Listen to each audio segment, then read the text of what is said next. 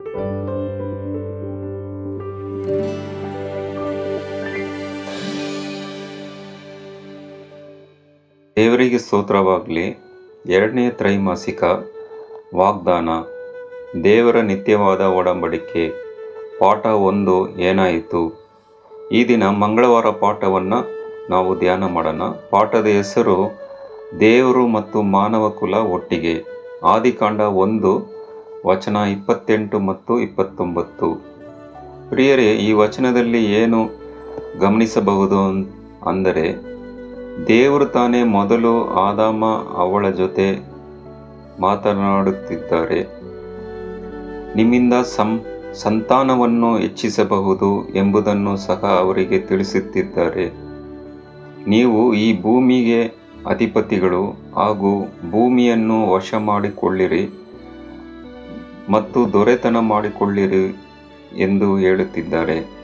ನೀವು ತೋಟದಲ್ಲಿ ಯಾವ ಹಣ್ಣು ತರಕಾರಿಗಳನ್ನು ತಿನ್ನಬಹುದು ಮತ್ತು ತಿನ್ನಬಾರದು ಎಂಬ ಒಂದು ಆಜ್ಞೆಗಳನ್ನು ಸಹ ದೇವರು ಇಲ್ಲಿ ಕೊಡ್ತಾ ಇದ್ದಾರೆ.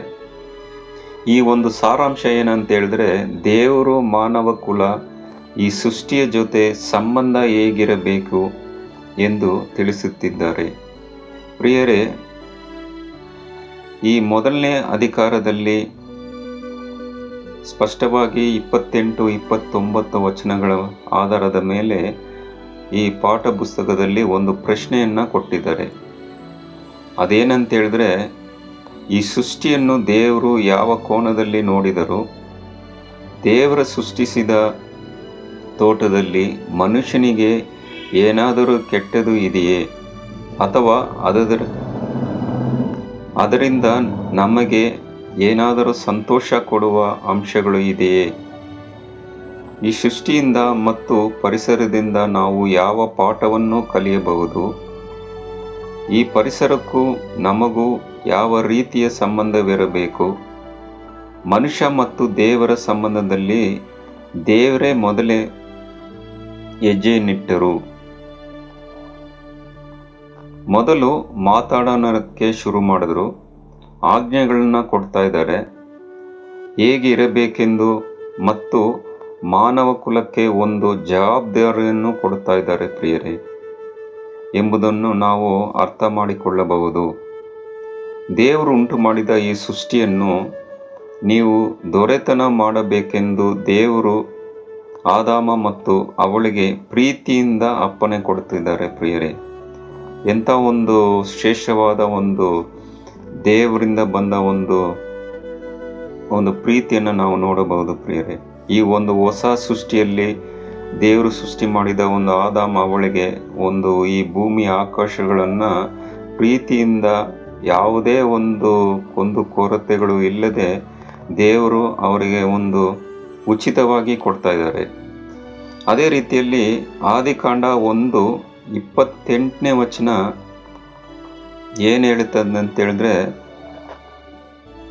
ಆದಾಮ ಮತ್ತು ಅವಳನ್ನು ದೇವರು ಅವರನ್ನು ಆಶೀರ್ವದಿಸಿದರು ಅಂತ ಒಂದು ಆ ವಚನದಲ್ಲಿ ನಾವು ಓದಬಹುದು.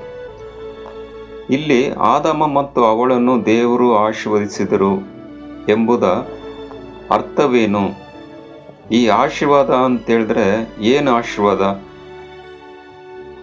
ದೇವರು ಮತ್ತು ಆದಾಮ, ಅವಳ ಸಂಬಂಧ ಏನನ್ನು ಸೂಚಿಸುತ್ತಿದ್ದೆ?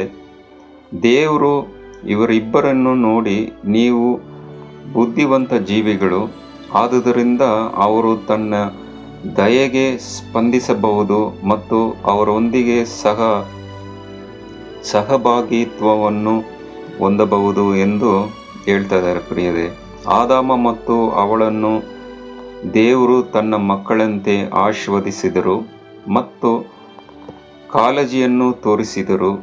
ದೇವರು ಅವರಿಗೆ ಬೇಕಾದ ಎಲ್ಲವನ್ನು ಒದಗಿಸಿದರು. ಆದರೆ ಅವರಿಗೆ ಕೊಟ್ಟ ಅರ್ಹತೆ ಅವರು ಏನು ಮಾಡಲಿಲ್ಲ. ಯಾಕಂತೇಳಿದ್ರೆ ಒಂದು ಉಚಿತವಾಗಿ ಕೊಡ್ತಾ ಇದ್ದಾರೆ ಇಲ್ಲಿ.